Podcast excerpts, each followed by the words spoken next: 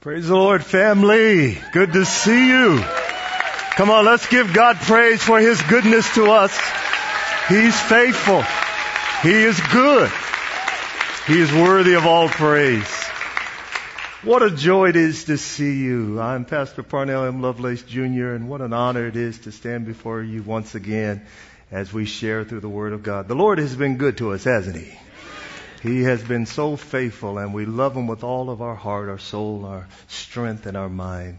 I give Him praise. Thank God for our beloved pastor and all the pastors and all the team here. God is doing some awesome things here in Bridgeway, and we're grateful.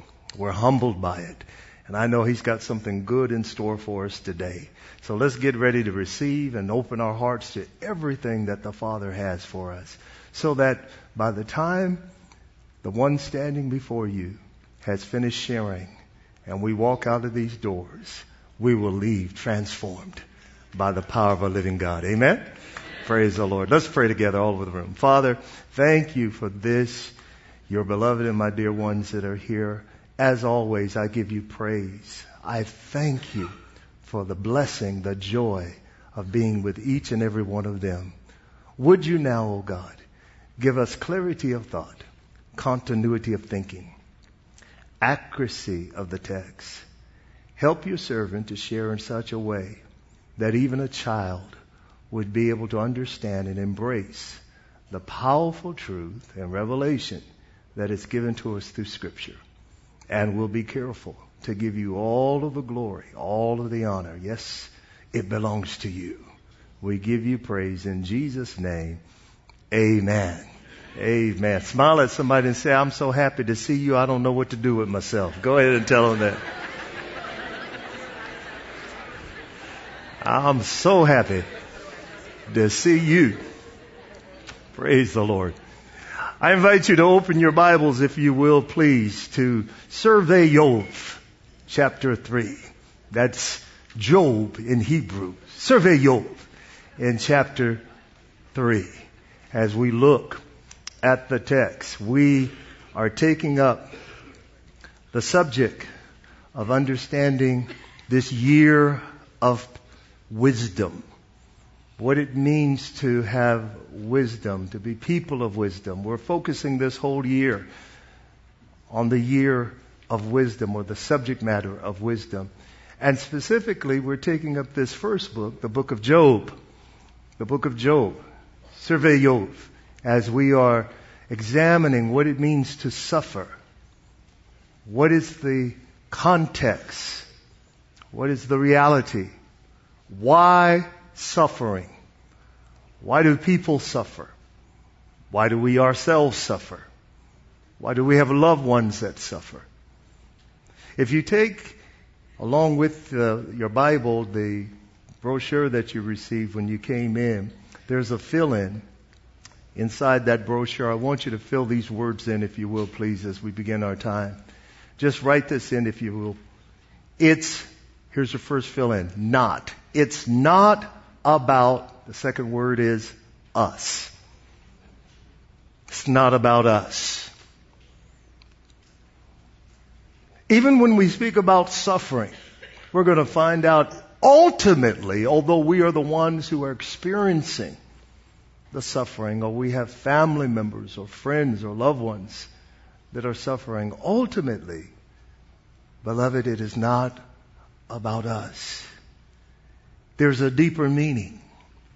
There is a deeper purpose. There is something that is to be gleaned in everything, regardless of what it is that we see. I submit to you God is not absent. God has not removed himself. He's very present. He's ever present, even in times of trouble. Questions are asked. Why are we here? Where is the meaning in this world? What is the purpose? Have you ever asked that? What is the purpose of my life? We, tend not to really delve deeply into those questions until something tragic happens.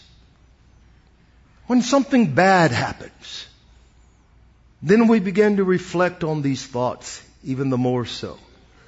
We begin to think and question what is the grand view? Or what is the big picture of life? I often have to ask my question, myself this question, why do I wait until something terrible happens before I reflect upon that? Why is it that something tragic must happen? And then I begin to ask myself personally, what is the deeper meaning? Why am I here? Why all of this? When we look at Job, Job asked those same questions. And we're going to observe even as he struggles through these questions, we ourselves possibly can identify with them. Yet, we have something that Job himself did not have at his disposal. Job had no idea that at the end of the account of his life, that things would be better for him than they were at the beginning. Had no idea. He was just walking through day by day from day to night to day to night, from day to night. He had no idea. But you and I, brothers and sisters, we have at our disposal something that Job did not. And that is the volume of the book. We've got the Word of God from Genesis to Revelation. I got some good news for you. I read the end of the chapter, the end of the book, and we win. We really do. It may seem that things are difficult and things are challenging. And some of us in this very room, this very moment, are going through the most painful time that you've ever experienced in your entire life. Others of you are living from the shadows of the past that malign and impede you from moving forward into the things that truly God has for you. But you have the Word of God, the volume of the book that lets us know everything's going to be all right. Everything's going to be all right. We will observe as we go through our time together Job's observation then we're going to look secondly at our own observation. But we're not going to stop there. We're going to jump into what God's observation is. What does God say about it? And we're going to find out that our lives indeed are not for our glory, but for God's glory. We're going to find out that we are designed with purpose and with meaning. Not only that, we will observe that we are equipped for every good work and we are designed to bear much fruit, much fruit for the kingdom of God. And our lives are full of potential. Regardless of what's going on, we just have to change how we look through the lenses of our life. And we'll find out that our lives indeed are full of potential. And then lastly, we've got to come to the understanding that Jesus uses everything. I repeat myself. Jesus uses everything in our lives to advance His kingdom. Everything. The good, the bad, and even the ugly. When it all shakes out, God's kingdom will be advanced. God's kingdom will go forward. Let's look at our text here in Job 3. And let's observe for a few moments Job's, Job's observation. Here's the observation of Job. He begins to lament in this first passage that we'll read verses 1 through 3 and then we'll skip down to verse 10 through 19. And notice here that in the midst of his suffering, he begins to lament his even his birth and his existence even to the place that he seeks refuge in death. Notice what it says that after this, Job opened his mouth and cursed the day of his birth. And Job said, let the day perish on which I was born and the night that said, a man is conceived. A baby has come. A child has come.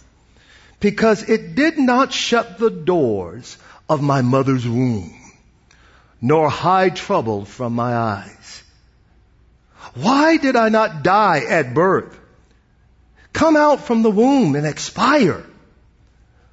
Why did the knees receive me? This is a reference to the midwife who would posture herself on her knees in order to receive the baby or to receive the child. He says, why did the knees receive me? Or why the breasts that I should nurse? For when I would have lain down and been quiet, I would have slept. It's a reference to death. I would have slept. Then I would have been at rest with the kings and the counselors of the earth who rebuilt ruins for themselves, or with princes who had gold, who had filled their houses with silver. Or why was I not as hidden as a stillborn child, as infants who never see the light? There the wicked He's talking about in death. There the wicked cease from troubling. And there the weary are at rest. There the prisoners are at ease together. They hear not the voice of the taskmaster. The small and the great are there. And the slave is free from the master. Do you catch the state of mind that Job is in? Do you see the anguish that he's dealing with? What a sad commentary that a person, though righteous, though seen in the eyes of God as a righteous man, yet within his own mind, we see him coming to a place of utter despair. We'll see in a moment that it is progressive. Just a chapter earlier, it seemed like he was a little bit stronger. But you've been through some things, you know how it works.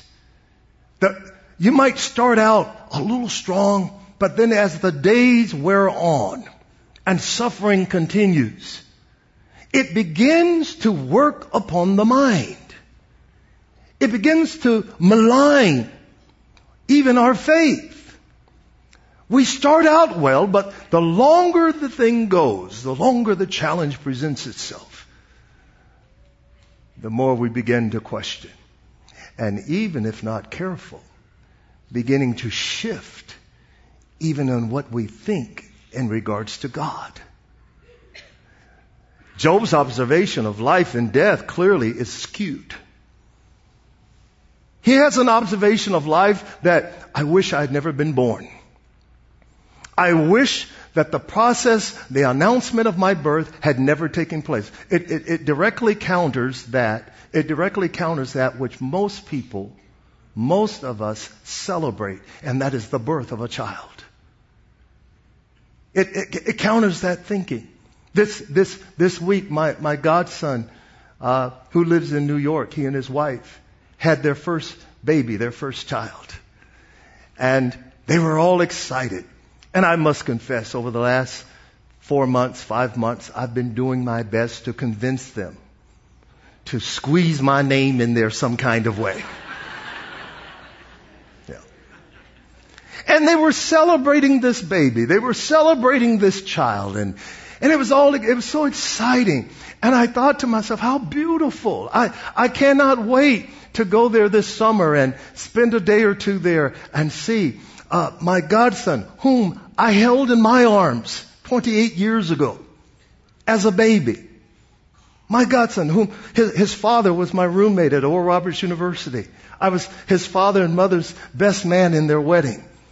And, and, and to see him now with a family, it, it, it touches my heart. It blesses me. I'm excited about it. What a direct counter to what we see with Job, where Job says, things are so bad. I'm going through so much. I wish that my date of birth had not even appeared on the calendar. I wish I had never been born. His observation of life and death is skewed. He looks through the wrong lenses. However, here's the good news. Remember that the book of Job and Job's account is not about Job. It's about God.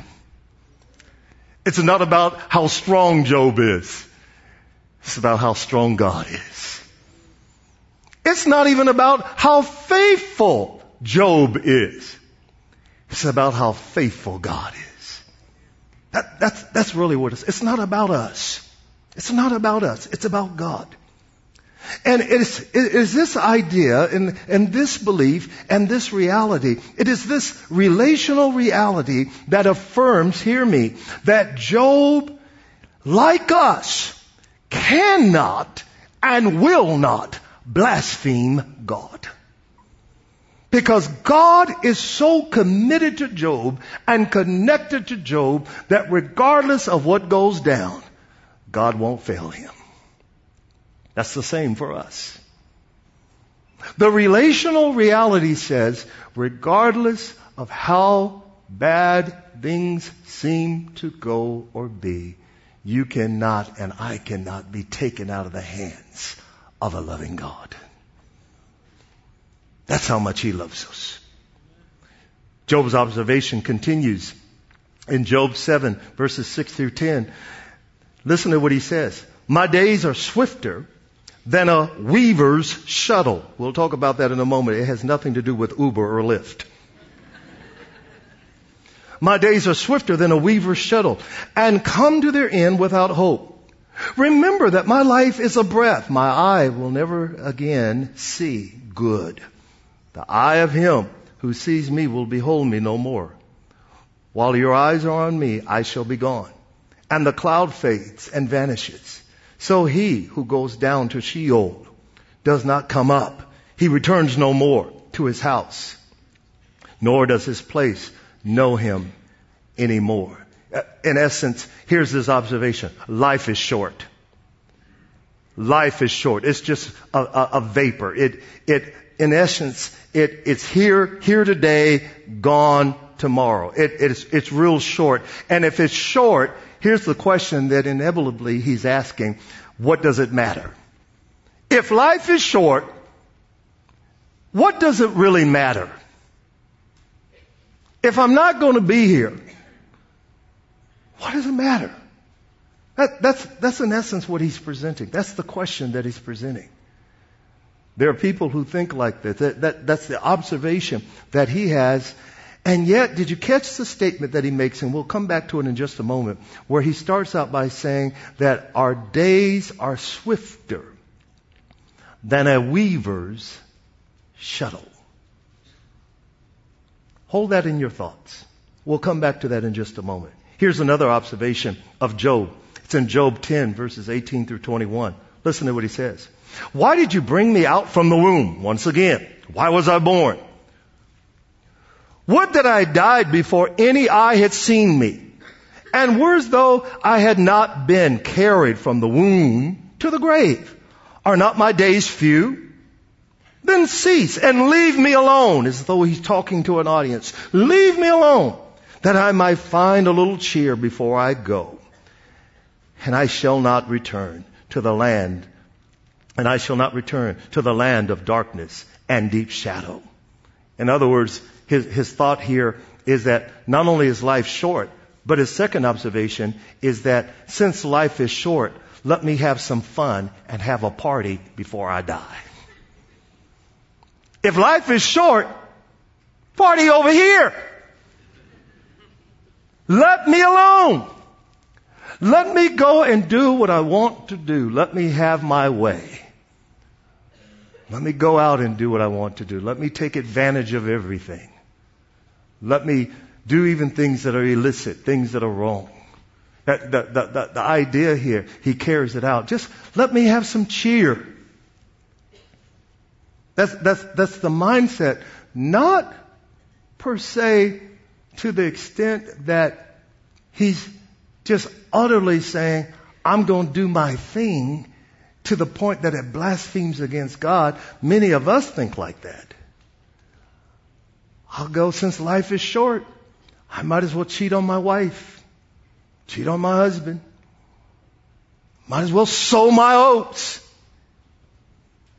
Since life is short, I might as well drink it up. Since life is short, I might as well get, get high.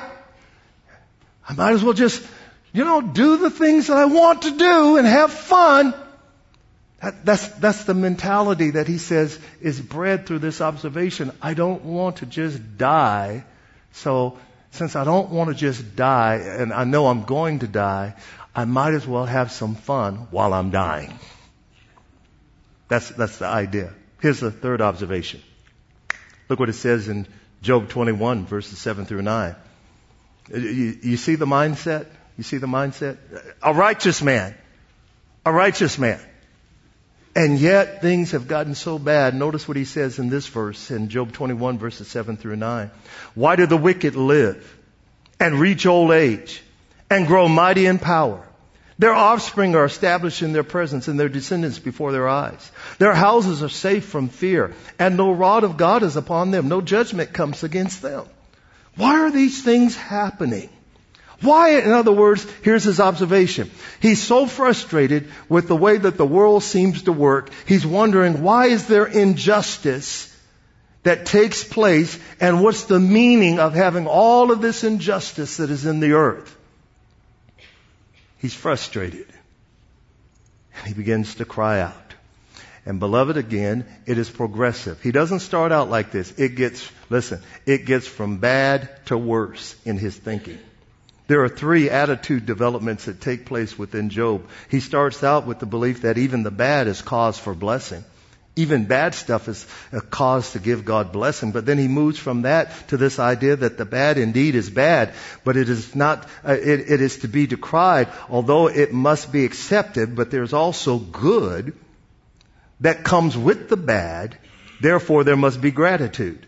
But then he progresses to this thought. He moves to a, a, second part of his development that even the good, listen to this, even the good has never been wholly good or completely good. There was never a real sense of security. There can be no justification, Job believes, for my life. He moves from believing that even in the bad, there is praise. To a place of believing you got to take the good with the bad. To the place of saying, I don't even believe I should even exist. That's the mindset. Sadly, he's not the only one who holds that observation. Sometimes when we read the book of Job, I don't know about you, but when I look at passages like this, I think to myself, here's my question. How in the world does that minister to me? How in the world does that encourage me? Well, to be quite honest with you, I'm not sure that what we're reading is designed per se to minister to us. Sometimes, even in scripture, even in this text, we find an account that is given to communicate the reflection of one's personal heart or experience. It's not necessarily designed to minister to you. It's designed for us to take a look at it. And it communicates, it shows us what's going on in a person's heart and soul and being at a particular time.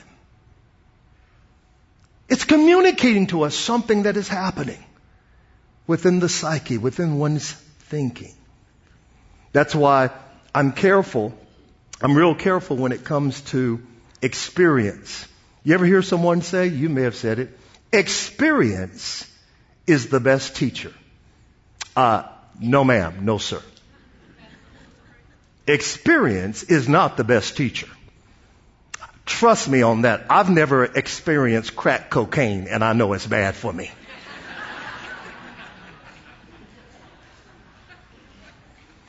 Experience is not the best teacher. Wisdom. Wisdom is the best teacher. Wisdom that comes through having faith in the Word of God and trusting in His Word. You ever hear someone say this? Well, you know, I'm suffering and going through these things because, you ever hear this? Tests and trials come to make us strong. You ever hear that? You said it. Tests and trials come. We make it sound real spiritual, don't we? Tests and trials. Hallelujah. Come to make us strong. If that's the case, then we'd all be Hercules. It's not tests and trials that come to make you strong. It's the wisdom that is applied through faith in God's Word while you're in that test and trial that makes you strong. You can go through all the tests and trials and still come out weak. But when you apply God's wisdom through His Word, that's what strengthens us. That's what sustains us. That's what helps us. That's what holds us in the times of trouble that we're experiencing.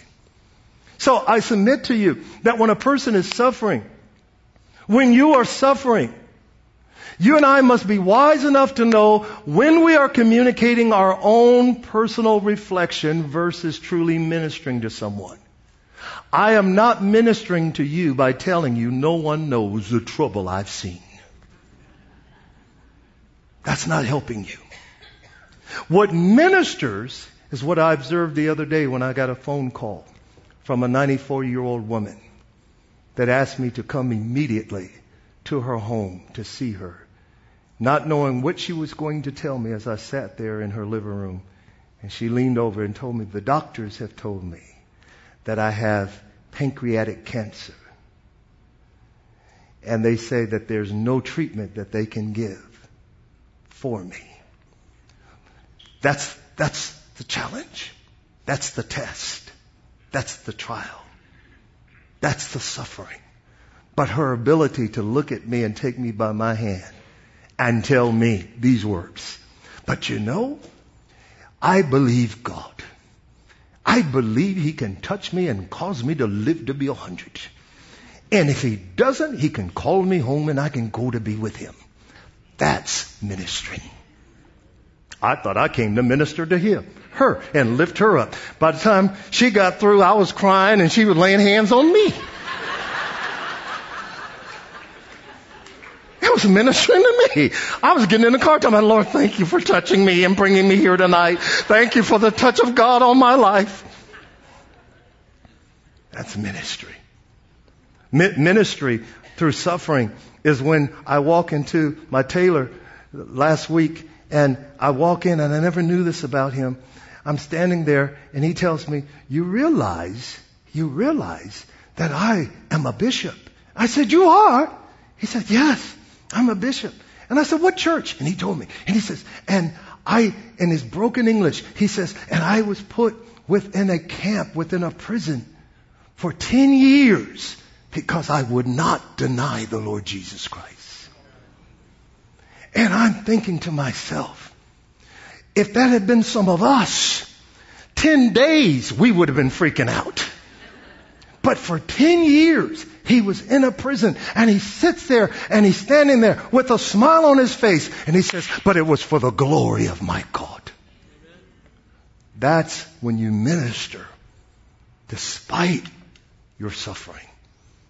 It's a whole different observation. Our own observation like Job, sometimes can become skewed. We observe some of the things that we're seeing today. The tragedy that took place this week that seems to be so common, sadly, of seeing children leave their home. Husbands leave their home. Spouses leave their home and not return. Parents going through daily routine of saying, I'll see you this afternoon not to see their child walk back through the door. That, that, that's an immeasurable suffering. I cannot even imagine what someone this very moment as we sit in this auditorium is experiencing right now. I've sat and held the hands of people afflicted in their bodies with cancer, with AIDS, with leukemia, with brokenness. I've sat and observed single parents that are in despair, not knowing how they're going to raise their children by themselves. I've sat and observed spouses that stood before the preacher and said, till death do us part. I do. Ate the cake through the rice. Had the dress, had all the outfit, just to say five years, ten years later, they're going through a divorce. I've sat, as I did on last week, with people who have said that I want to take my life. And I've sat feeling helpless within myself as I've heard even one who was a believer say that what is it worth living? I wish I hadn't even been born. And I have sat there knowing that there's nothing that I can say in my own strength that's going to help this person. I need the wisdom of God that will reach them in the depth of their darkness. I need a word that's going to break through and bring light in seemingly a hopeless situation and having to listen carefully to the Holy Spirit tell me, shh, be quiet and tell the person on the other line that you will sit with them on the phone until help comes to take them to the hospital to get observed and checked out. And still tell them, I'm here. Not having all of the answers, but knowing the one who does. Being willing to suffer with them by just being present. I, have I've seen it. I've seen it in, in 39 years of being in public ministry, the, the brokenness of people's lives, even to see my nephew who is a flight attendant on, a lead flight attendant on a major airlines, lament over the fact as he communicated with me this week that he doesn't understand how it is that a four year old will come on a plane and point at him who is African American. He's African American, my nephew. Make no assumptions because I got some that are not.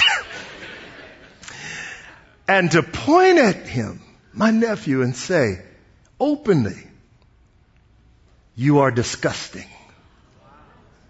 And every black face that he sees that came on the plane, a four year old, you are disgusting. You are disgusting. You are disgusting. And to see my 24 year old nephew struggle with that and ask the question, why is there still hate? Uncle, how is it that you can still love people that don't love you? You, you, you follow what I'm saying, beloved?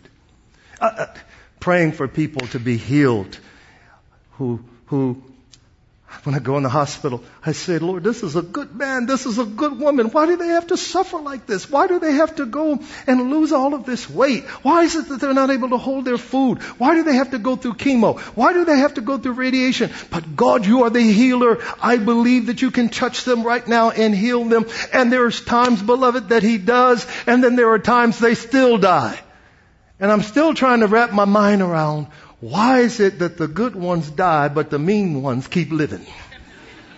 Oh, I was a bad pastor. Anyway, I'm trying to figure that out.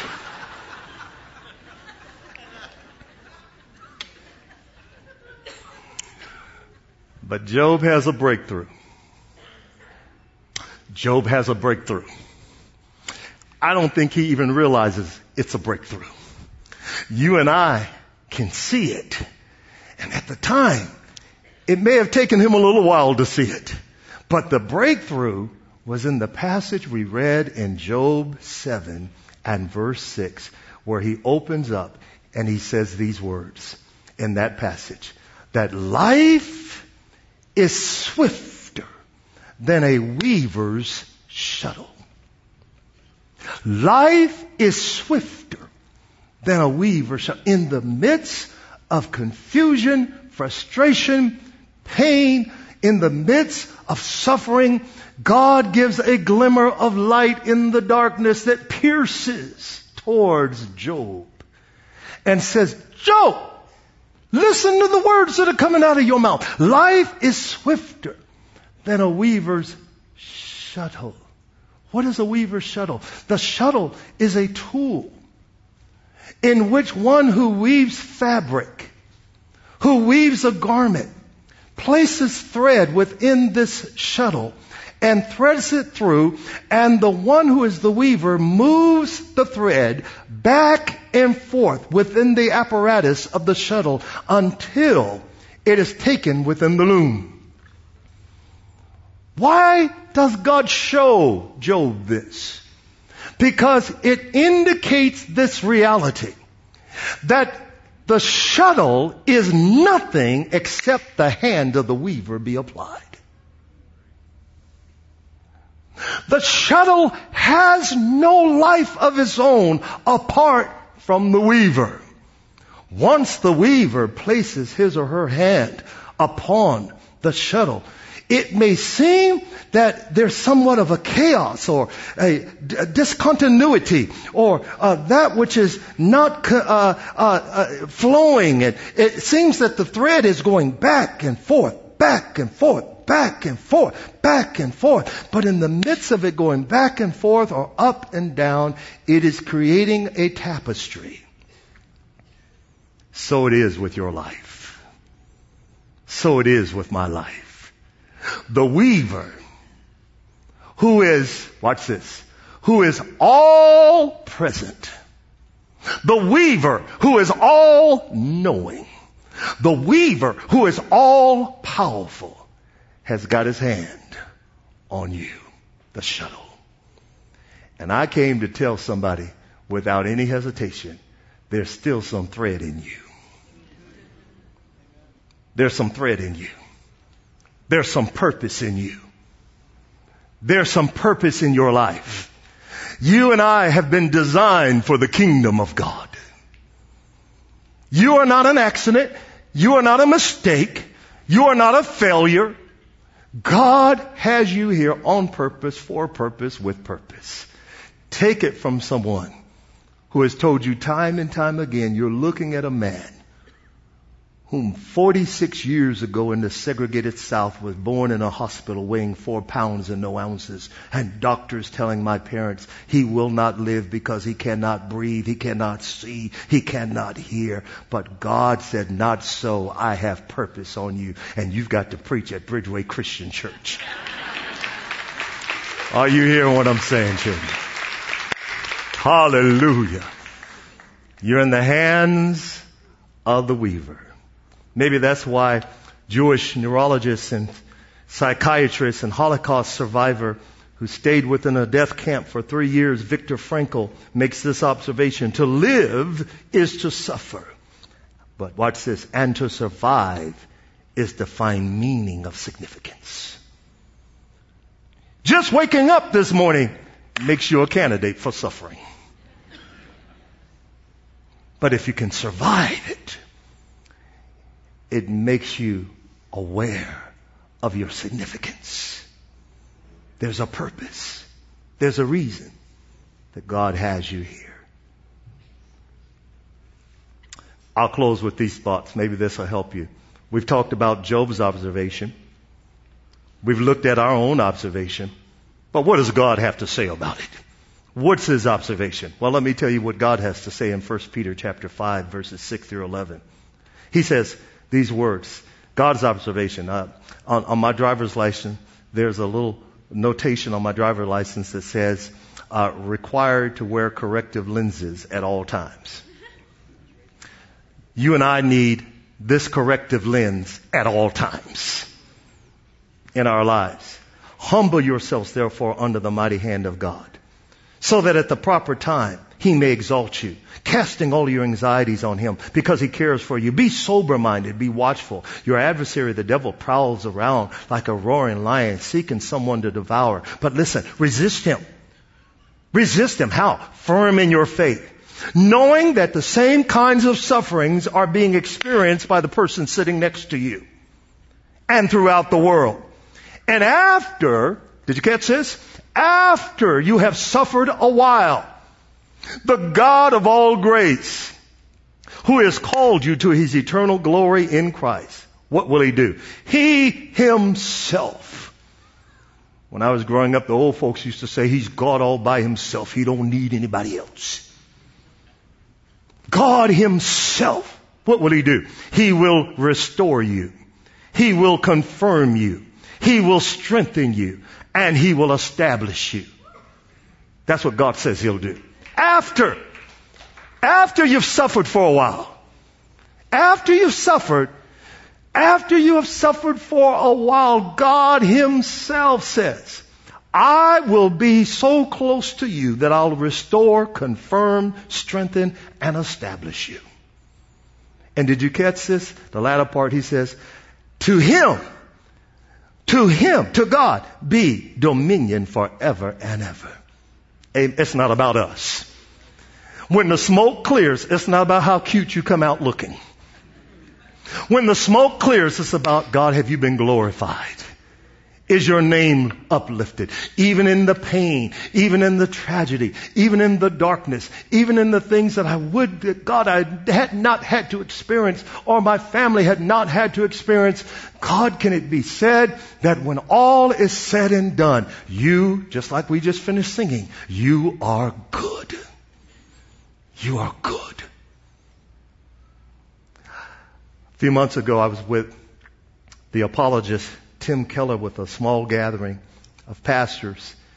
And recently he wrote this book called Walking with God Through Pain and Suffering. Listen to what he says.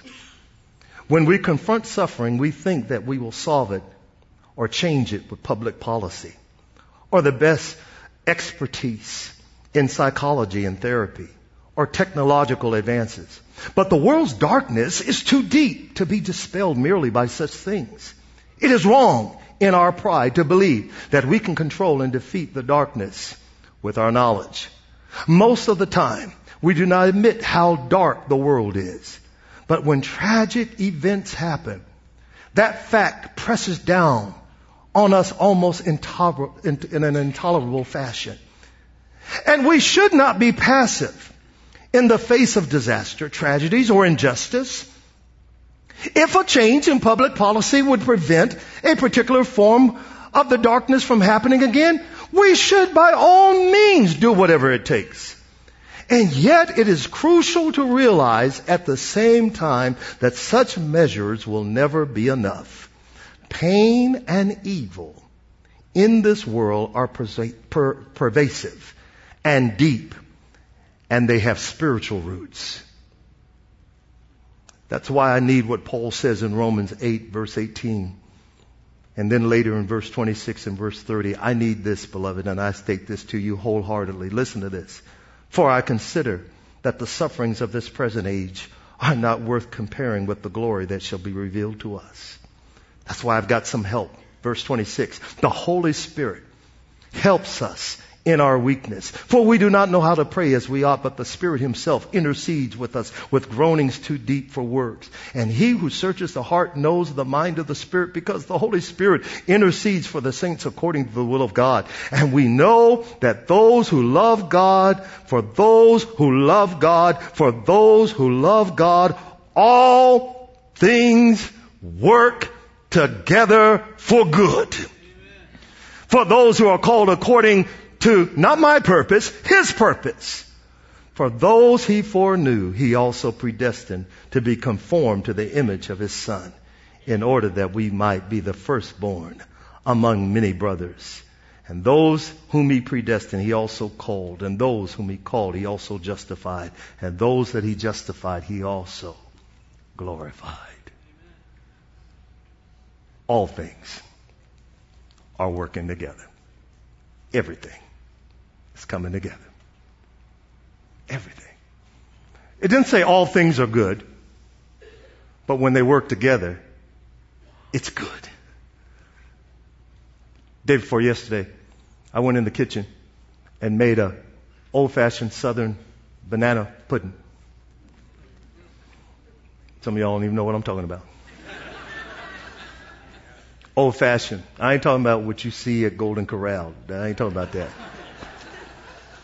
It's the real deal. And those who know what I'm talking about, it's a process to prepare.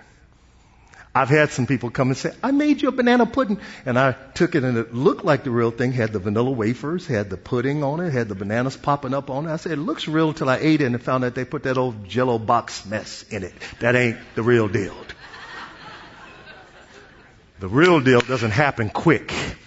You got to get in there and take the slow burner and, and, and slowly stir the cream and, and the cream by itself isn't good. Then you got to take the vanilla and put it in the real vanilla, and you got to put that in. The vanilla by itself is not good. You got to put the sugar in. Sugar by itself is not good. You got to put the eggs in. The raw eggs by themselves they're not good. You got to put a little cornstarch in to thicken the roux up. That's by itself is not good. I'm not too fond of just eating vanilla wafers by themselves.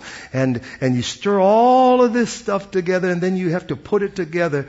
And I did that. And even the other day when I was doing it, it still didn't come out right. I was not pleased because I leave, left it on the stove too long and the milk started curdling up. And I said, I'm not going to waste my good money I spent at Raley's to buy all of this stuff and throw this away. I'm going to do something and save the day. And I went and pulled my Vitamix out and poured it in the Vitamix and blended it up and it it's all over the place and I began to put the thing together. And when I put that thing together and put it in the refrigerator, I took it out 12 hours later yesterday and boy, that baby was good. Do you hear what I'm saying to you? Going through what we're going through by ourselves is bad. The things that happen are bad, but all things work together for good. All things. Write this down real quickly before you go. This will help you let me give you some wisdom points of purposeful living while you're going through, while you're suffering. Some wisdom points. Real quick, real quick. Remain humble. That's where we get the word humility or humiliation. Remain humble in God's power, His strength, and His authority. Like our pastor often says, don't be so full of yourself there's no room for the anointing. Don't be so full of yourself, there's no room for the anointing. Humble yourself under the mighty hand of a living and a loving God. Number two, insist that prayer is the first course of action. Insist that prayer is the first course of action, not an afterthought, but it's what we run to. Number three, resist the temptation to cave in to ungodly behaviors. While you're going through suffering, don't cave in to ungodly behaviors. Resist the temptation. Number four, remember you're not alone in your suffering. You are not alone in your suffering. Number five, lock into the grace of your calling. Believe in the big picture. Believe that there's still thread in the weaver's shuttle. Look to the grace of your calling. Number six, embrace restoration with patience. When God is finished, when God is finished, He will, with all account, He will confirm, strengthen, and establish you, and most of all, restore you. And then lastly, praise God regardless of what it looks like. Praise God regardless of what it looks like. Remain humble.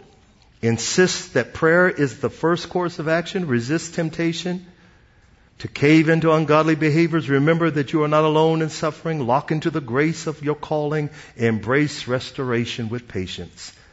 And praise God regardless of what it looks like. Will you bow your heads with me?